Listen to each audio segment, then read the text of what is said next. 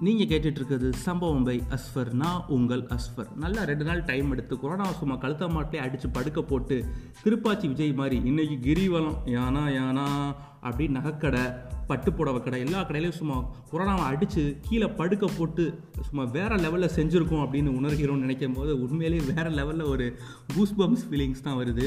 இதுக்கு நடுவில் இந்த ரவையும் சேமியாவும் வாங்க ஏன் தான் இப்படி அலைகிறாங்கன்னு தெரியல.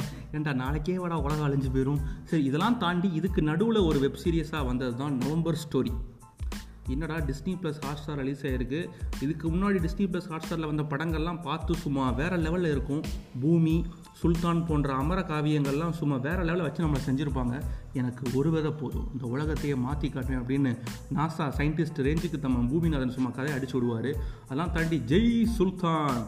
பாகுபலி கேஜிஎஃப்லாம் அடித்து ஒரு பட்டி டிக்கெட் நம்மகிட்ட கொடுப்பாங்க. அதையும் பார்த்து நம்ம சூப்பர்னு சொல்லணும்னு நினைப்பாங்க.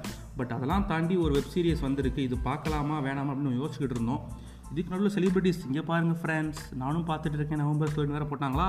ஐயோ படம் ஒரு வேளை அது இந்த வெப் சீரிஸ் ஒருவேளை மொக்கையாக இருக்கும்னு நினச்சோம் பட் அதெல்லாம் தாண்டி நம்மளை மாதிரி சராசரியான மக்களும் படம் நல்லா இருக்குது அப்படின்னு போட்டிருந்தாங்க.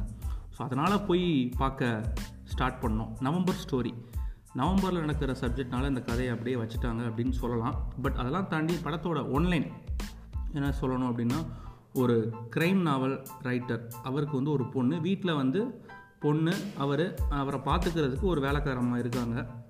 ஸோ ஒரு நாள் பொண்ணு வந்து ஆஃபீஸ் போயிட்டு வீட்டுக்கு வராங்க. அப்போது வீடெலாம் திறந்து கிடக்குது. ஸோ வந்து அப்பா தேடி பொண்ணு போகிறாங்க பார்த்தா அவங்களோட பழைய வீட்டில் அவங்க அப்பா இருக்கார். அவங்க அப்பாவுக்கு முன்னாடி ஒரு ஒருத்தங்க இறந்து கிடக்காங்க ஒரு பணம் நம்ம ஹீரோயின் வந்து அப்பாவை வந்து சேஃபாக அவங்க வீட்டுக்கு கூப்பிட்டு வந்துட்டு இந்த கொலையை யார் பண்ணியிருப்போ? ஒரு நம்ம அப்பா பண்ணியிருப்பாரா? அப்படிங்கிறதெல்லாம் முதல்ல அப்பாவை காப்பாற்றணும் அதுக்கு என்ன பண்ணணுமோ அதை தான் பண்ணுறாங்க இதுதான் படத்தோட மீதி கதை. அதாவது ஒரு ஏழு எபிசோட் வரும் இந்த கதை. ஸோ வந்து உண்மையிலே ரொம்ப ஒரு த்ரில்லராக இருந்துச்சு. த்ரில்லருக்கு த்ரில்லர் படம் எனக்கு ரொம்ப பிடிக்கும்.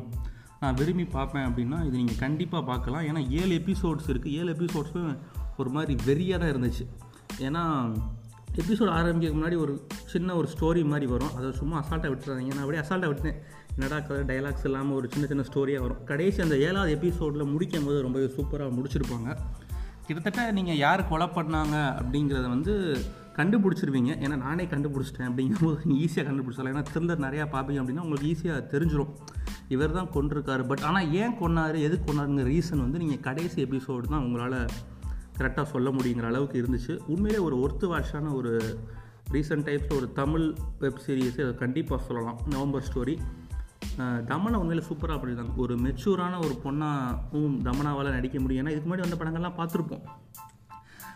நம்ம வழக்கமாக தமிழ் சினிமாவில் வர்ற லூஸ் ஹீரோயின் மாதிரியே பண்ணுவாங்க. பட் அதெல்லாம் தாண்டி இது ஒரு மெச்சூரான ஒரு ஹீரோயின் கேரக்டர் எனக்கு தெரிஞ்சு தமனாக வந்து இதில் வந்து நல்லாவே யூஸ் பண்ணியிருக்காங்கன்னு தான் தோணுச்சு. ஏன்னா இதுக்கு முன்னாடி வந்த படங்கள்லாம் நம்ம பார்த்துருப்போம். அதெல்லாம் தாண்டி அந்த க்ரைம் நாவல் ரைட்டர் அதாவது தமனாவோட அப்பாவா ஜிஎம் குமார் பண்ணியிருப்பார். அவருமே ஒன்று சூப்பரான ஒரு ஆக்டிங்கு ஸோ வந்து எல்லா பெர்ஃபார்மன்ஸுமே ஒரு மாதிரி கன்வின்சிங்காக இருந்துச்சு. டேரக்ஷன் வந்து பார்த்திங்கன்னா ஒருத்தங்க தான் எழுதியிருக்காங்க. பட் ஆனால் உண்மையே ரொம்ப சூப்பராக அதாவது ஃபஸ்ட் எபிசோட்லேருந்து ஏழாவது எபிசோட் வரைக்கும் கொஞ்சம் க்ரிப்பாகவே கதையை கொண்டு போயிருந்தாங்க. அது பார்க்குறதுக்கு உண்மையிலே ரொம்ப சூப்பராக இருந்துச்சு. ஸோ வந்து நல்ல ஒரு பிஜிஎம்மோட ஒரு த்ரில்லரான ஒரு ஃபீல் வந்து ஒவ்வொரு எபிசோட்லேயும் ஃபஸ்ட் எபிசோட்லேருந்து ஏழாவது எபிசோடு வரைக்குமே அதை அப்படியே சூப்பராக மெயின்டைன் பண்ணியிருந்தாங்க.